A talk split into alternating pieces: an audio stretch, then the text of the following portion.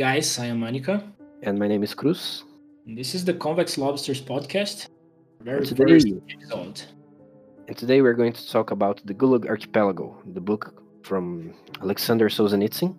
Solzhenitsyn was a captain of the Soviet uh, war, uh, army, and he was also a philosopher, historian, and novelist. And this book that we're going to talk about today won the Nobel Prize of Literature in 1970 because he was very shocking and and showed the world about the things uh, in Soviet camp- camps that that is called gulags.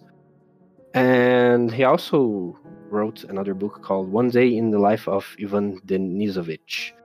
That it was a novel about this a prisoner, and he published it earlier because he couldn't tell all the truth uh, literally. And then he published this. And after he decided to publish the gulag archipelago that caused this enormous impact. So we have read different books different editions. I bought the version the 50th anniversary 50th anniversary that has the foreword by jordan peterson. But you don't have all the complete chapters because he he's a complete of all the books. So they like chapter 7 8 9 and 10 they don't have the the the good stories about other prisoners and and so on. So i don't know if you want to get the full story the full stories that they tell that that he tells in the book maybe it's better you buy the versions separately and not this one but this one is good because it's less pages to read. So make your choice. And it, it is a massive book. So yeah, if you don't want to read like 2,000 pages, you can pick the the shorter one. But I would tell you that it is an easy book to read. It yeah, it, it goes calmly, not so calmly, but it has its own flow to read. Yeah, so, but I, I, I had some hard times because it's kind of heavy. Yeah, the the, the theme, the things, it's not like absolutely uh, a walk in the park. It's kind of uh, serious stuff. So it's kind this makes makes the book a little heavy, but that's it. Yeah, if you if you want to to understand a little bit about this book, you could you could read in the internet uh, how Solzhenitsyn wrote it. Yes, it was hand uh, hand wrote, and in the in the beginning, when there was only pages with uh, like no treatment, people used to get the book and they have to read in one day and pass it forward because the government could catch the book and yeah, and and I don't know where, where but he makes some kind of uh, he thanks some of the people who collaborated with him to uh, save these manuscripts to then after put all together and make the book compilating yes yeah compilating I, yeah. I don't remember exactly where but i think it's germany was the first country to translate the book and spread it all over the world. But to be honest, it was important. Uh, there was many philosophers and historians that tell that probably Gulag Archipelago was the most important book to understand about the communist dictatorship, and uh, the problems all, all over the gulags. It was so so so hidden. People yeah really really didn't know about that. Yeah, so before we talk about the forwards, uh, I want to read the first page that it is in my book. That is, I dedicated this to all those who did not live to tell it, and may they please forgive me for not having seen it all, not remembered it at all, for not having divined all of it. It's important to tell that actually the book is not his passage in the gulags and the whole prison system. But there was 227 witnesses that collaborated with the book, with memoirs, letters, reports. Actually, many of them were uh, named in the book, but there were there were many of them as well that wasn't named, probably for preservation of the identity or something like that. We, I really don't know this information, but if you take a little take a little read in the pages, you will see a, a lot of people who were only named for the first letter of the name. you know? Yeah. So it's like talking about me in the book as LM and not as my name. Yeah, and in the forward, uh, I have a important thing here that Peterson says the the power of the your stories and the strength of your morals morals demolish any remaining claims to the ethical and philosophical credibility still made by defenders of the collective system that gave rise to all that you witnessed. So that that was like the he, the importance of the book in the West. And in your forward has a important thing as well, right? Actually, in my forwards, there is a passage, important passage about Solzhenitsyn winning the Nobel Prize because he didn't attend to the event. He was afraid of leaving Russia and being forbidden to, to come back. So he didn't he didn't go to the event basically, but he wrote a statement to be read in the in the in the prize event. Uh, and uh, there's a there, there is a special passage of the in this statement about the coincidence of the the the day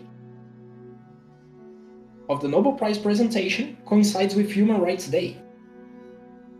And actually, he, he tells people about uh, the importance of people not to forget that political prisoners are on hunger strikes this very day and in defense of rights that have been curtailed or trampled underfoot. It's literally what is in, in his statement. But that, that that's kind of anchored because the Swedish government uh, failed to read out that part of the statement. So comes out that nobody knows it. Yeah. But But- there is in the book. yeah. and so let's go to the chapter one. That's called arrests. And the thing that shocks in this chapter is that they had. Uh, he talks about the, the the prisons that were occurring. That that was wave of waves of prisons, and they had a quotas for a specific number of arrests. So they are finding uh, some reasons in uh, for or not for taking people to the prisons. So that's very the, the very thing that shocks you in th- th- this chapter, like for the beginning. Yeah, we'll see in the, the, the whole book actually there was no purpose at all to being imprisoned. You could be doing your ordinary stuff in the day and get arrested. And you will see your freedom going to to space. Yeah, And actually, he he he was arrested in a in a during the war. He was in the the battlefield, say so, and there was interceptions in letters that he was writing to a friend of him. And he was talking about politics in the letter, and that's why he he he was arrested. and making some jokes about the awful uh, conditions in the front lines of war as well. Exactly. Uh, so he was he was arrested for this reason, but but when you advance in the book, you see many many people that was arrested for no reason, absolutely no reason. Actually, of course, there there was a reason to be arrested in the organ's mind and the motherland's mind, but for the person itself, really really doesn't make sense.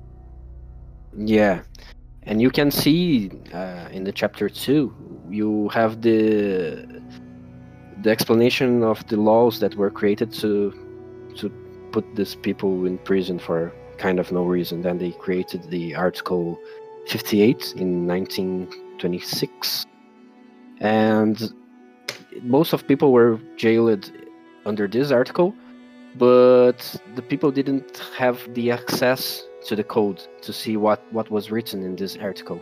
So it's kind of the they said you were arrested, but uh, you didn't know exactly why. Exactly. Yes, and that that's a passage. It's kind of funny. It's not funny, you know, but if you read that, you, you see some sarcasm that. Uh, a wife looking for his husband who disappeared, and she went to the local statement, policy statement, whatever, and she wanted to know where he was, and for that reason, she was arrested.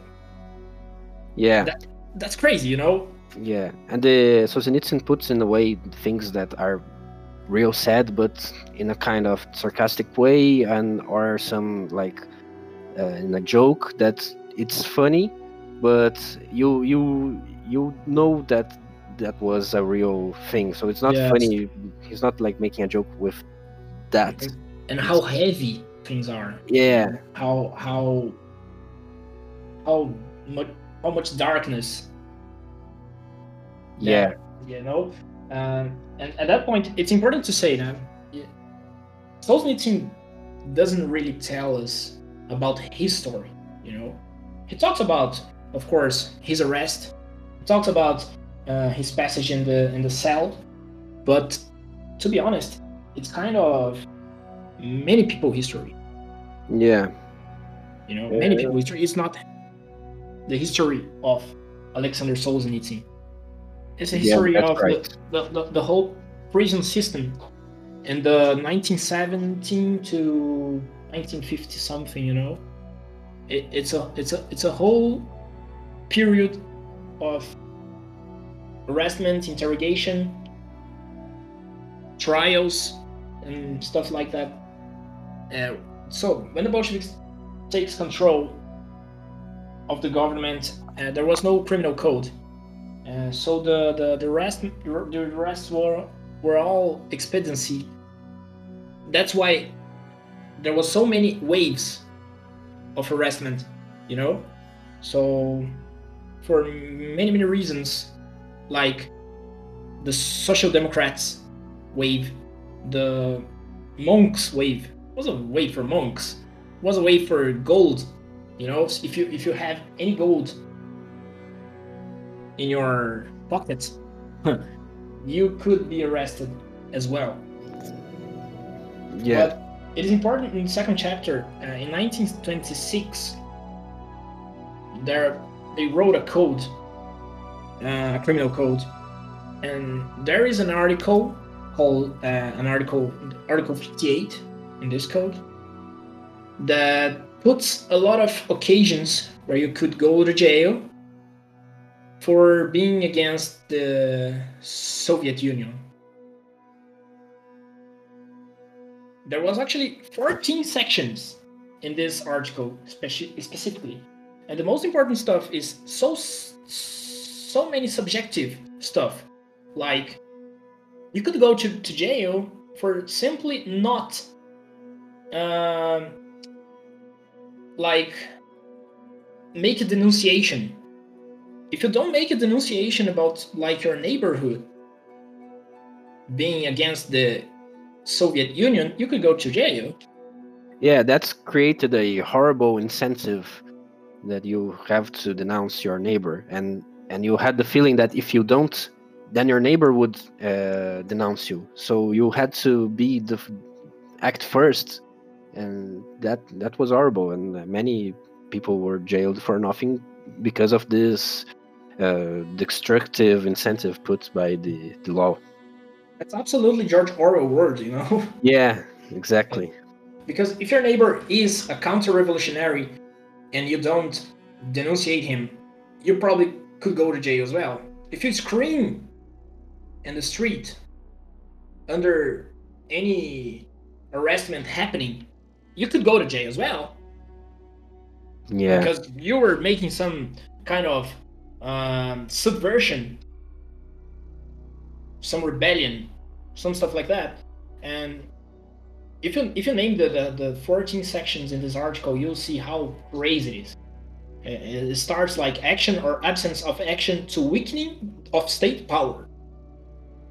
So, absence of action to weakening of state power. What the hell is that? Yeah. You know, absence of action. Come on, you go to jail for anything. Exactly. And then you, we can talk about the interrogations. That was the next step when you Sure. went to jail. So, in this third chapter, the that called that is called interrogations, we can see the list of techniques of uh, of torture to find to get some informations. But most most of the time, the the the person didn't have much to say because most of the time he he didn't have much to say because he was jailed unjustly so and then the the art the the chapter has in total of 30 more than 30 I think it's 31, isn't it?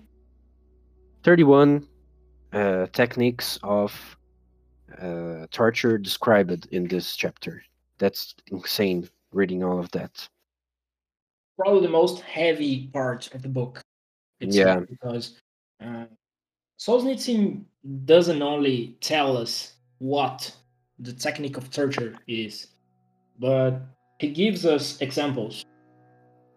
It is women, it is men, it is old buddies, all going under torture that probably would kill and did kill actually a lot of people. And uh, one of them one of the most effective stuff probably the sleeplessness and uh, the lights all the time shining in your room uh, th- there was a lot of psychology torture like there is one i think it's it's very very interesting. The the, the person who's under interrogation. Is in a jail yes. It's like you you were going to be in the jail when you were not under interrogation and then you were put in an office when you were under interrogation. There's a lot of people who taken out of the jail puts in the in the, in the office and the interrogator doesn't say a thing. He doesn't say a thing. And you stay there for eight hours straight without any word spoken. That's and then great. you were you were back to your jail and you were back to your jail where there's no uh no heat. You were very very they they were very very cold jails so uh, you can't you can't sleep because of the light and that brings you insane you know Yeah, like awful conditions in the in the cells. He describes it better and says that there's sometimes mud in, in the floor and, and you have to to to be to, to sleep try to sleep there. So that's awful. and normally you have only a stool to sit your ass down Yeah. have nothing but that. That's impressive because normally you what's the point of the interrogation? You have to confess. Have to confess something. And Yeah. many people many people did confess because they have nothing to do.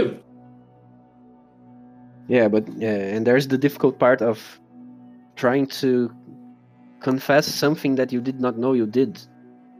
That that's the most cases. Like Exactly. You you actually you don't know what the hell's going on. You don't you don't even know what exactly you're being um, you're being accusated. You don't know. You don't know. And, and they give you a sheet of paper to to confess to to make a sign and with the, the, the article you were put in but they don't they they didn't give you the, the the code actually. You don't know what exactly the the, the article says. Yeah. and here here's a here's something inter- of, of course the psychology torture is one of the the most effective but they beat you. They put you in the in a dirty jail. They put bugs in your in your jail that, there's actually a special passage i i, I got memorized uh, there was a guy who was put into a sandbox.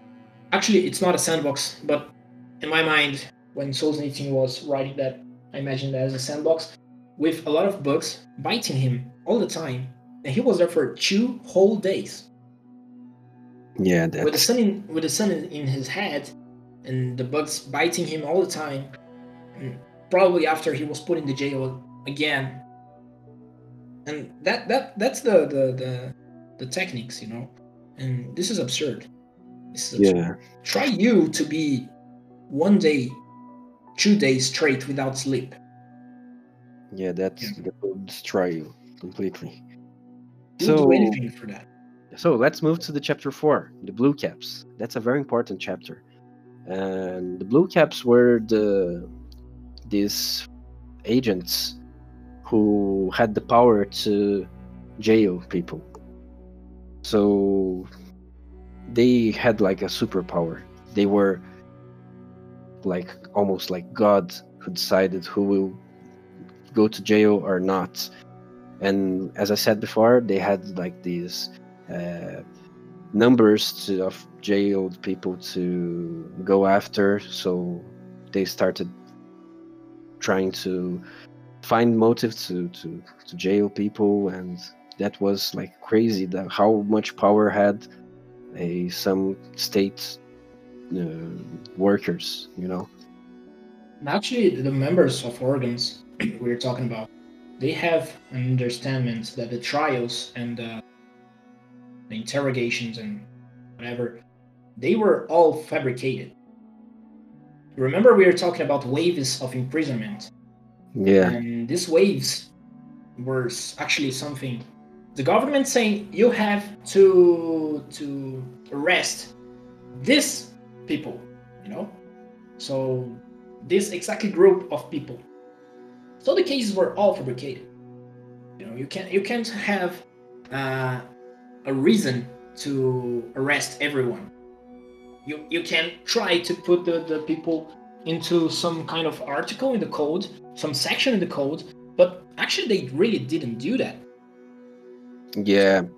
And you, it's funny because the communist idea was about everybody is equal, but on on the try of doing everybody is equal in economic measure, they did the mo- a, a higher hierarchical structure that was the people like the blue caps or people in the communist party and they were the absolute gods over all uh, all the rest of the population that was on the risk of being imprisoned in at any time and and got to deal with uh, shortage of foods and and things like that it's interesting to, to to take a look at the blue caps actually.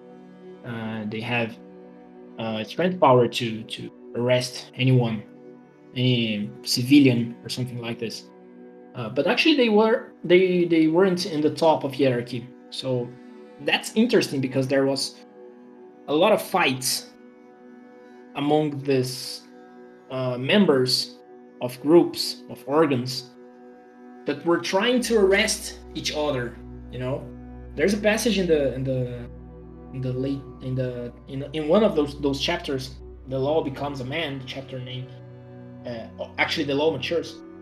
That you see that it was some kind of great great member of any of those organs that was trying to arrest other great great member of other organ. yeah fight of power Quite a power, total. And Yeah. other things, it, it is interesting that actually Solzhenitsyn describes that the, he makes a, a, a comparison with the, the, the book Tolstoy, The Death of Ivan Ilyich. And uh, it is interesting because in this book, Ivan Ilyich was a member of uh, organ. Of course, it was a Tsarist regime back in that time, but it was the same stuff, you know. He he he was a man full of power. He could he could make any kind of accusation into people and get success with that. Yeah. There was, no there was no actually there was no structure, there was no regulation. It was full power. Yeah. And in the in the end of this chapter, um, Solzhenitsyn says, "We have to condemn publicly the very idea that some people have the right to repress others." Exactly. So, yeah, that's it. Exactly. That- that's the point actually. And the whole the whole government, the Soviet Union was about that. You know, was so- Right. so, so, so many repression under the individual person. You you have to, to contribute to your to your country. However, there was so many ways you could be trampled underfoot with that. Yeah. So let's move to the chapter five. I, I would like to, to make a, a, a good point because Mm, Solzhenitsyn actually talks that it doesn't mean that the blue cap, the member of this organ, is a a guy full of evilness. You know, Yeah. he's a he's a part of the system, a corrupted system. He's a screw in the machine. You know, Yeah. and uh, that that's that leaves me a reflection about uh, how Hannah Arendt, political philosopher, talks about that. You know, you normally you are the guy who push the button. You're the guy who press the button, but you don't really think about what's the consequence of pushing the button. But you only know that you have to push the, the, the goddamn button, you know? Yeah. So you go and do that without thinking. Doesn't mean you are an evil person. Probably you are. But probably you are naive at least. Yeah, that's that's kind of a reflection that Jordan Peterson makes in the in, the, in this case, that the the construction of the system was about naiveness and people that were willing to give up their responsibility of their own relationship to the truth and then the state would grow to this size and then they are in this system that they are- have to constantly lie and, and not face the, the the the reality. Yeah. and uh, actually, it's important to say that Jordan Peterson will be appearing here in this podcast as soon as you can see. Yeah, we're gonna make a review of his book as well. Uh, right, and, and you were saying we're going to the first cell, first love, the next chapter of the book, and Yeah. uh, this is this is a, a great, great chapter because you can see that Solzhenitsyn uh, built the book like with a good um, timeline. So you have the rest, you have the the story of the, the, the waves of arrest. You have the interrogation. You have the, the, the explanation about the interrogator, now the blue the blue the, the blue caps, and now you have the moment when you leave the interrogation. It's good to say you survived interrogation. Not the, you you Yeah. interrogation. You survived interrogation, and you go to the punishment cell. and now you are not alone. You find some some people. They he said uh, you encountered others like yourself doomed to the same fate. So they Exactly. know they are doomed, but at least they have each other. and, and that's crazy because with those many waves of arrestment imagine how many people who would disagree with each other were placed in a cell all together for the same reason. How how ironic is that, isn't it? Yeah. You have something like an anarchist and a social democrat in the same cell. You And they committed the same crime. Exactly that. For a system that actually many of those guys who were arrested, they at some point thought it was ex- you know? They they actually well, maybe the Bolshevik government will be okay. And then they find out that no, it's not. You're going to jail. Yeah. We can move to chapter six. That's, spring. Yeah. So it talks a little bit about the end of the Second World War. And you have anything to say about it? Uh, actually, the, the in this chapter, what what really makes me uh, thinking about is the feeling of amnesty that after the war, people would be uh, released from the, the the jail. Because a lot of a lot of a lot of prisoners were arrested during the war for expediency, as I as I as I said, and uh, because the war brought some uh, vulnerability to the Soviet Union. So a lot of people thought that with the end of the war, the amnesty would happen. Actually, Solzhenitsyn war was uh, arrested during the war. You know, Yeah. so, so that that's a feeling. That's a feeling. That's a common feeling into this time, uh, and actually, of course, there was no amnesty, and the feeling of betrayal was the most impactful in this time because Russia calls people again when the war is over, like, uh, okay, you were you were hiding yourself out of Soviet Union, but you were welcome to to to to come back to the country, you know, to the motherland. But when people come back, they were all arrested. So there was no amnesty and no mercy at all. Yeah, and talking about this feeling of betrayal, the Solzhenitsyn said some interesting things about it in this chapter. One of them is, in general, this war revealed to us that the worst thing in the world was to be a Russian. And after that, uh, he said something like, um, the West simply had to understand that the Bolshevism was an enemy for all mankind.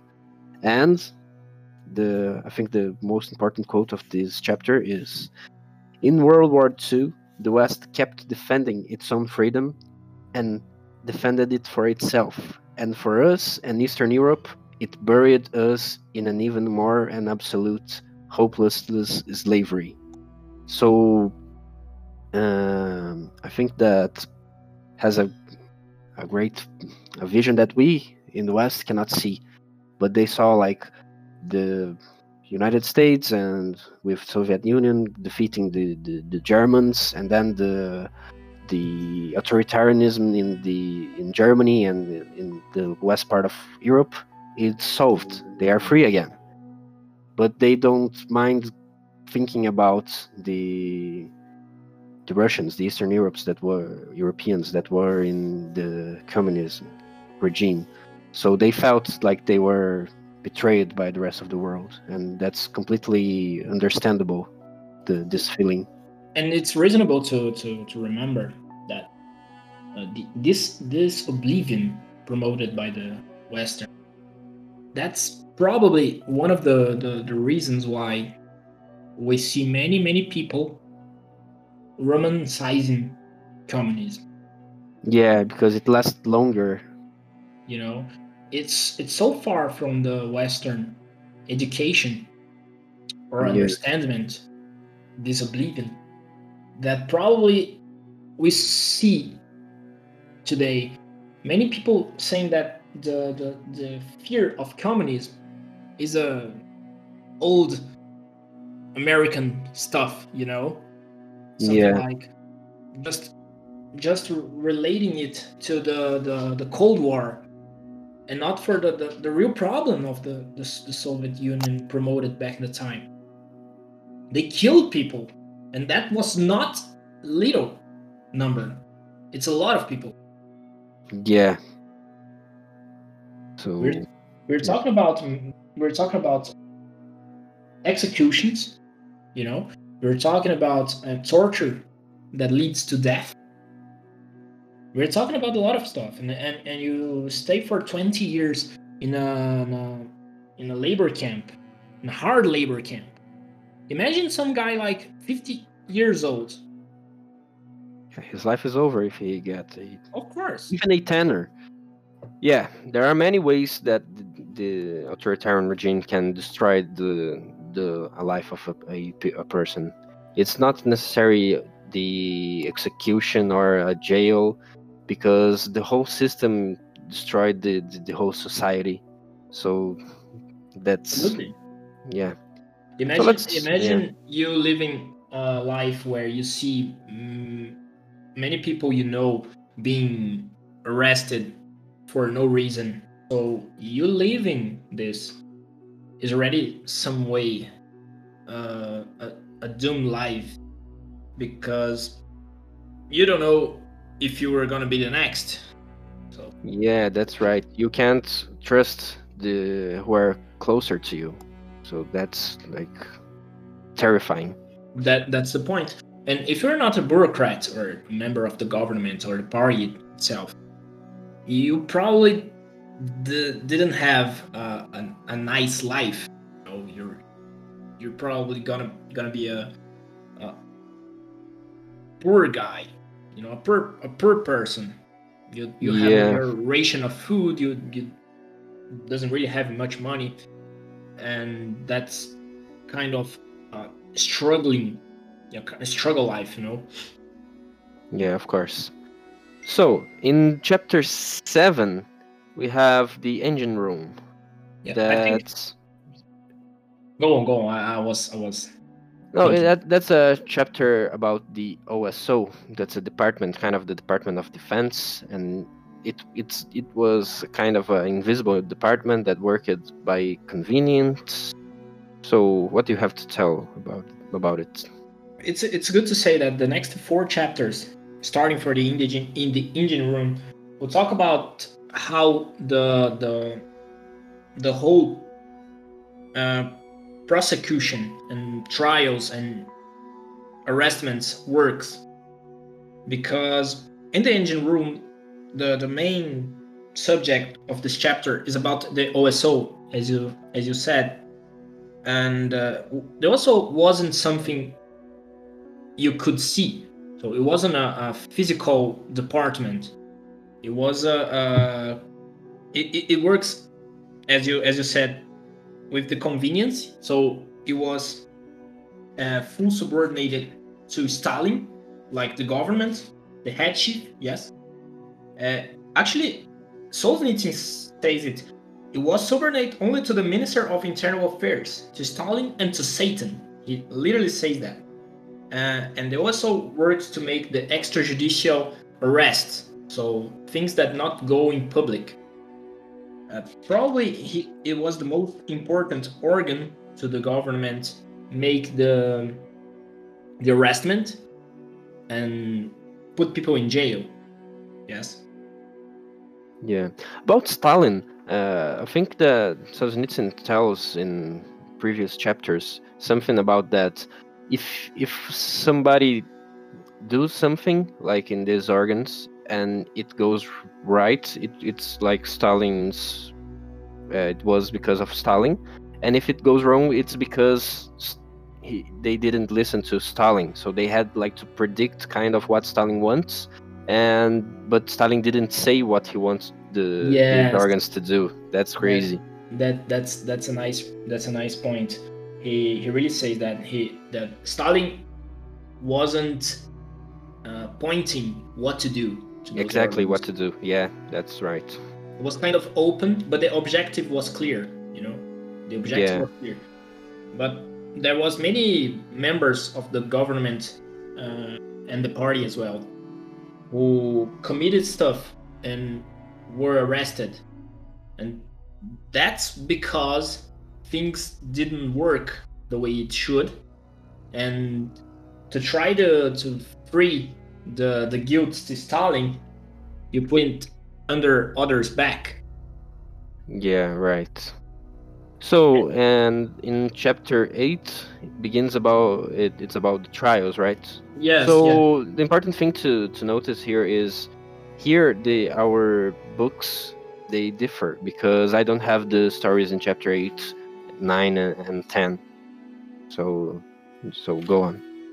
Yeah, the, the the important stuff is like the chapter 8, 9 and 10, they work like uh timeline. The chapter 8 will we are talking about the beginning of the regime, the the first arrestments, the the, the, the first trials, and the first waves of arrest. And uh, it's nice to say that Solzhenitsyn mentioned the extrajudicial arrestment and then he starts to talk the public trials. And what what is a public trial you know?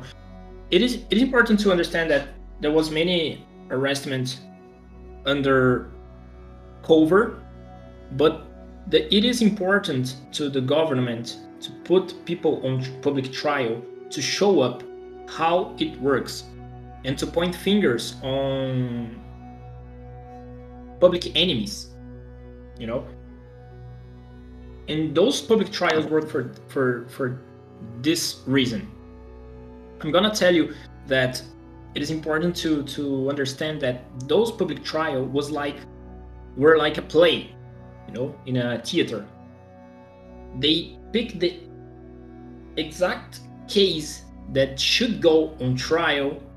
So people who's watching the trial could say oh the motherland is correct. They should arrest those guys. They should execute those guys.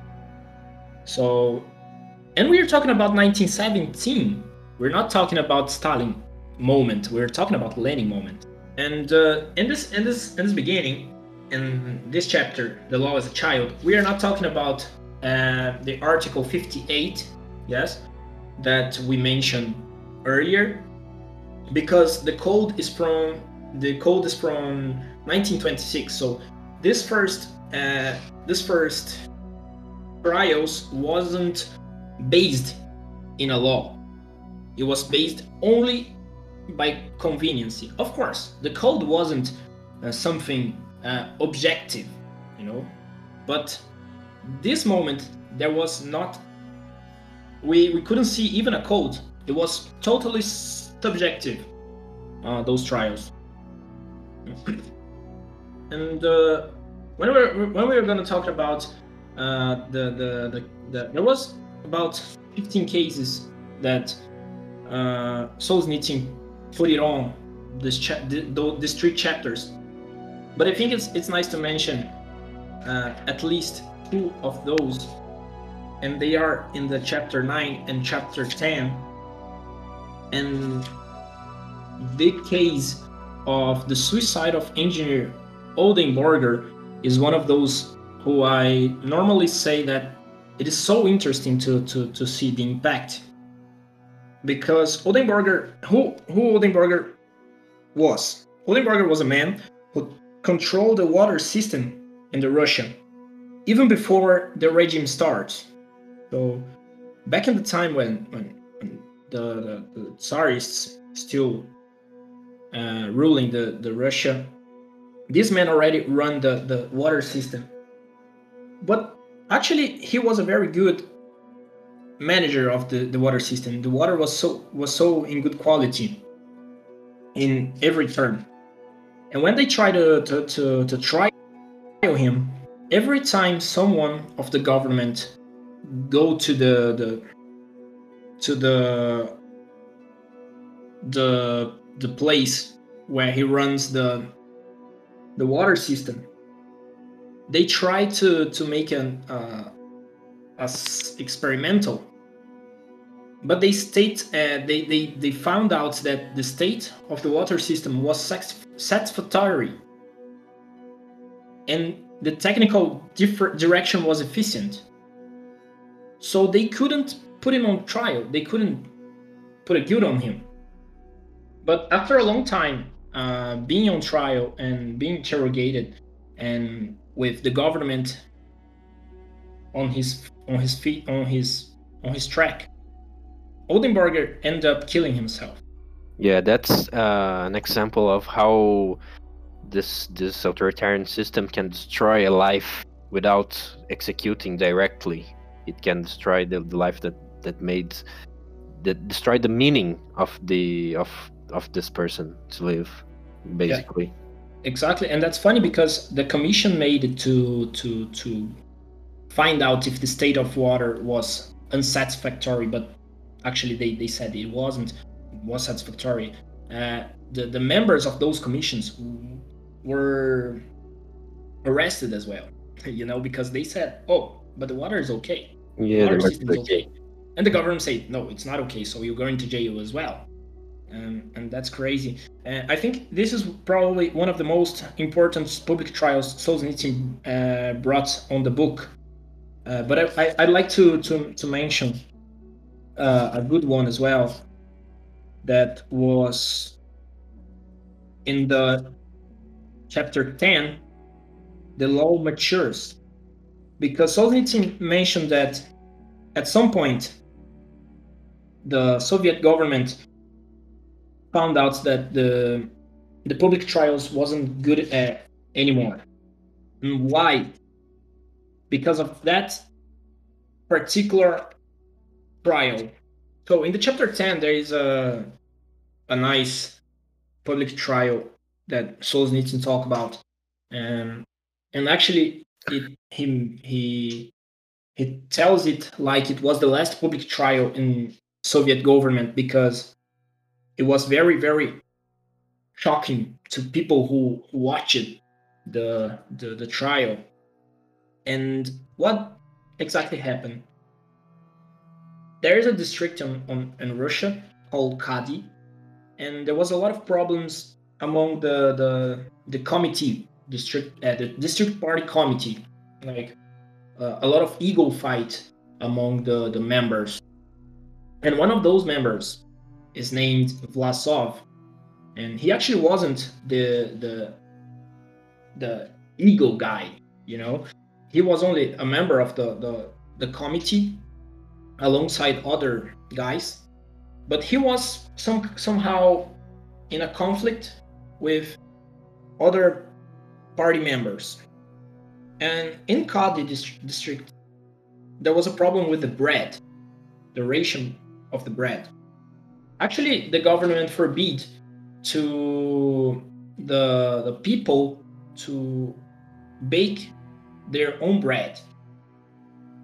And after that, the the line of the bread was uh, crowded, and there was a lot of problem with the distribution of the bread alongside the Kadi district. And somehow they put this problem specifically on Vlasov's back. So Vlasov was on was on trial alongside other members of this committee, and they start this public trial against him. But what's the point? Vlasov was a smart guy, and he was not playing. You know, as I, as I mentioned, the the trial the public trial used to be a, a, some kind of a play with the right actors. And actually, if you're on trial, you somehow try not to screw yourself. So sometimes you you end you end up helping the government. You know, you you you try to, to put the guilt on the others back. You try to to leave the situation. So you try to you you, you end up helping the government, acting into this play But Vlasov wasn't like that. He tried to, to, to really put fire on this public trial. And the first stuff that comes to my eye when I when I when I read this part uh, is that he said in the public trial that when the the bread line was starting to get crowded and the distribution of the bread was starting to get jammed, he wrote a letter to Stalin reporting what it, what was going on. And then imagine he said that in the public trial, so there was a lot of people watching, and he was probably the first guy who faced Stalin and the whole government. And then, of course, the the, the they they wondered why what, uh, what Stalin did with this letter, and he said nothing. He didn't he didn't answer us. So they, he, he he basically said that it was all Stalin's guilt. Yeah, that's very incredible. The his courage to to face Stalin like that. Yeah, he was he was very very very very brave, and it, it's funny because the witnesses who who participated the, the the trial said many things that actually were all confused after this Vlasov speech. And this is this is uh, interesting because at some point he he he looks to to the judge of the case. Actually, uh, yes, the judge. Yes, I'm not I'm not missing this. Uh, he said that if the the case is, is is wrecking, so the prosecutor should sit in the in the same stool Vlasov was sitting, saying that the judge should be trial as well, on trial as well. Yes, because he said that there was a problem of the, the whole provincial executive executive committee, and this man, this judge, was member of this of this committee as well. So if there was some somehow some wrecking, he should be tried as well. And at this point, the whole crowd watching the, the, the trial were shocked. And it's funny to mention that every every public trial ends up with a series of applauses, you know? And so so normally the people who who were watching the, the trial used to applaud, you know, the, the, the, the decision, the sentence. Yeah. But in this particular case, there was no applause. And the funny stuff is, Vlasov looked to the people and said, Come on, you bastards, why aren't you clapping? Some communists you are. So. yeah, that's incredible. Man. The silence that speaks more than, than words. And this man has has guts. yeah, that's right. So, moving on to the chapter 11, we have the the name of the chapter chapter is supreme measure supreme measure is the execution as you may know it so um, they the Solzhenitsyn gets some some of the executions before the revolution and compares it the, the numbers between them. So from 1876 to 1904 four that's that's like 30 years. 486 people were executed. It's like 17 people per year that were executed. And in not so calm years from the tsarists in 1905 to 1908 2200 people were executed. That's kind of 45 a month. And now he compares with the uh, numbers of the revolution.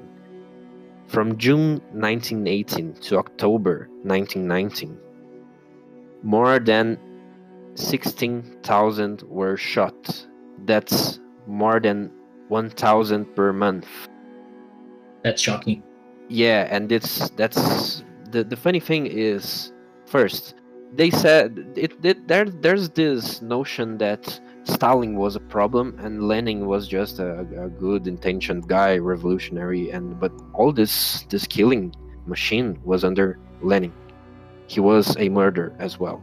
So that's very unfair. Like like saying like uh, Stalin is a lot worse, but because they are both uh, demons. I, I I think Stalin is worse, but doesn't mean you know Yeah, great stuff. that's right. And the the, the funny thing is, uh, when the revolution happened, there was a Bolshevik slogan that that was "Down with capital punishment," reinstated by Kerensky. So the the capital punishment was abolished, but then it was restored all the with time. all its force in 1918 to Lenin do whatever he did with Yes. this. There's a funny passage actually about this this abolishment of capital punishment. In 1918, Trotsky ordered a guy called Alexei Shchastny, yeah, Alexei Shchastny, Yeah, and he tr- he was trial. He was on trial, and uh, the sentence was to be shot within 24 hours.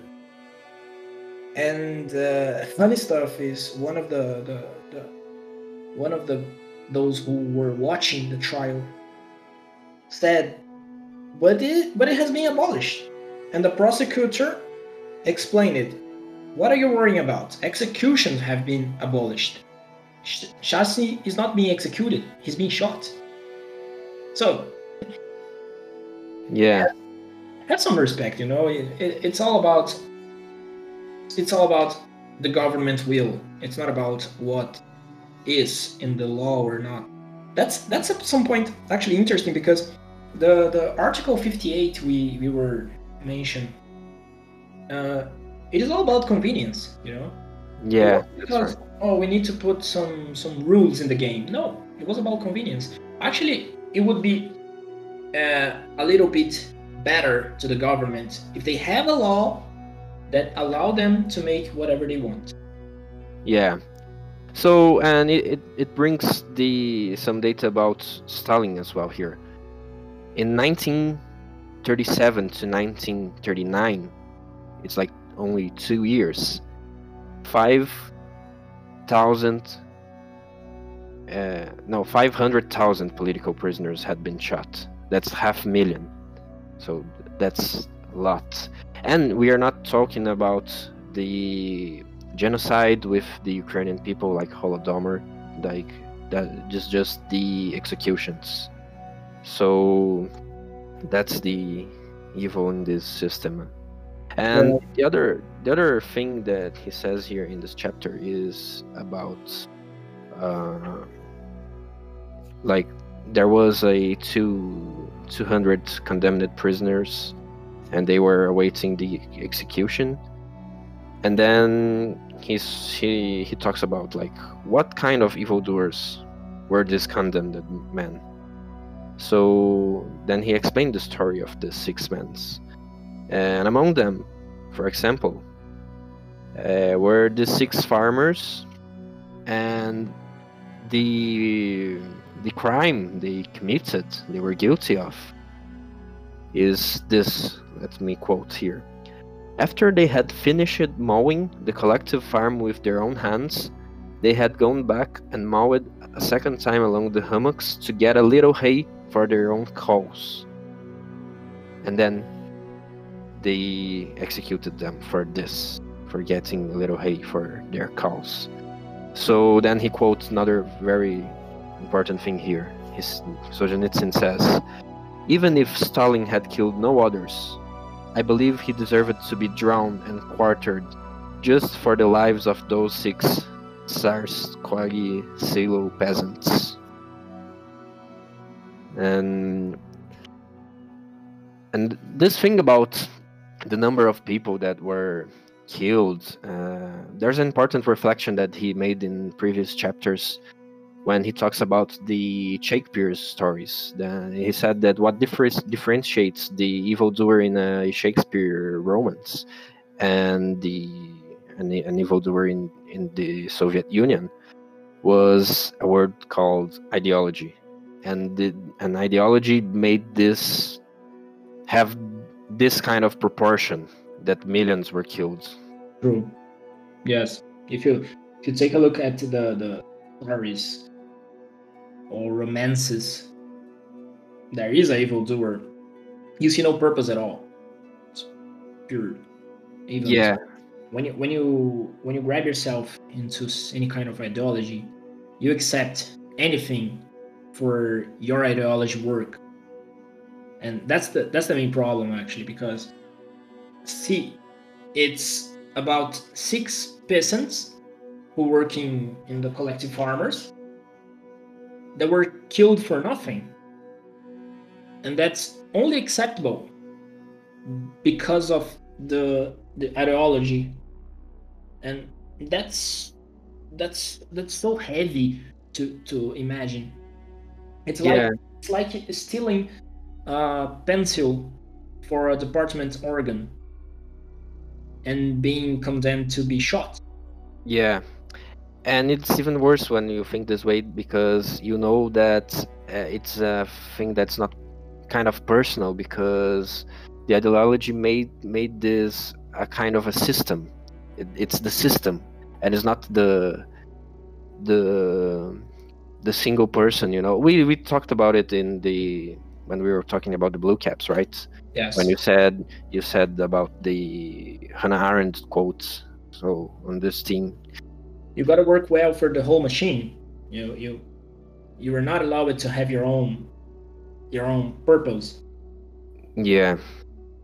So in chapter twelve, I, I wanna I wanna make a, a point just to to mention that in this in this chapter, uh, Solzhenitsyn comes back to to talk about Vlasov that I was talking about oh yeah, in the the late in the in the previous chapter, and Vlasov was in a situation where he was condemned to be shot, just like the others.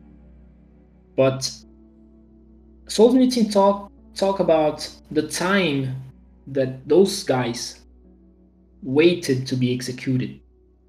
So he he mentioned that if I'm not mistaken, Vlasov were condemned with other five guys, and two or three of them were executed almost immediately. So they wait something. They waited something like one week to be executed. But Vlasov actually ends up waiting and waiting and waiting, and that was some common stuff in the in the Soviet regime because when the the when the, the, the prisoner is sentenced to be shot, it was not more a problem to the to the committee, to the government itself. It is a problem to the jail administration. So that's why they took so long to, to execute people. And even sometimes they they change the, the punishment. Uh, actually, there was some prisoners that have had their sentence commuted, they their death sentence commuted. So they actually they actually they actually weren't executed, but they stood in a labor camp for something like 15 years. You know, uh, I really don't know what is worse. yeah. So in chapter twelve, the we have the uh, hunger strikes, right? Yes. Tyurzak is the name of the chapter. It is actually a technical term, technical name, and in, thi- in this in this in this chapter specifically, Solzhenitsyn brings to us uh, the problems into the jail system, because actually the, the the prisoners didn't really have any kind of right. You know uh, actually a lot of a lot of a lot of people in the history of the jail system all over the world um, have some kind of right you know to have uh, to go on hunger strike or something like that to try to to allow them some kind of better condition in the jail But in the Soviet regime, it didn't happen. And actually, they took out uh, a lot of rights of the prisoners. And the main thing that Solzhenitsyn brings to us is the hunger strike situation. Yeah, we and the, he says about the, the way that they dealt with a hunger strike because they don't want it to be like epi- uh, an epidemic. So the first thing they would isolate, right? Yes. Then they would um, second thing I don't remember. Uh, I just remember the third.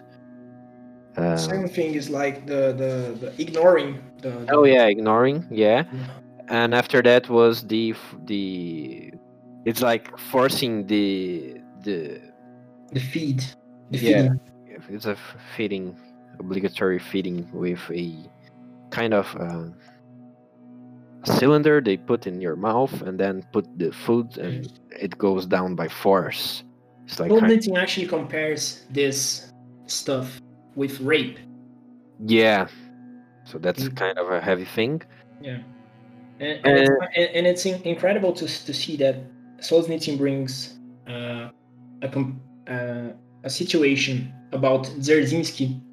Uh, Dzerzhinsky is a is a big figure into the, the, the Soviet government, and in 1914, when there was a Tsarist regime running up, still Dzerzhinsky was arrested with other four comrades, and they ran a hunger strike, and they obtained all their numerous demands. And in the in the Soviet government, it was actually impossible to, to get this. If you run a, a, a hunger strike, normally you you can obtain nothing. Yeah. So uh, to close off this chapter, there's a he talks about an uh, astronomer that he's trying to not not to be mad in the prison. So I will I will read this paragraph here. In the first, if the first thing you see each and every morning is the eyes of your cellmate who has gone insane, how then shall you save yourself during the coming day? Nikolai Alexandrovich Kozyrev, whose brilliant career in astronomy was interrupted by his arrest, saved himself only by thinking of the eternal and infinite, of the order of the universe, and of its supreme spirit, of the stars, of their internal states, and what what time and passing of time really are. So that's kind of more poetic. And to close off this chapter that that is the last chapter of the part one. So we may continue like sooner the the other parts. And now we finish this first episode right? So thank you very much to being with us until now don't forget to subscribe to follow and to comment here what do you think and we will be back soon with other books or the next part of this book. Thank you very much. See you soon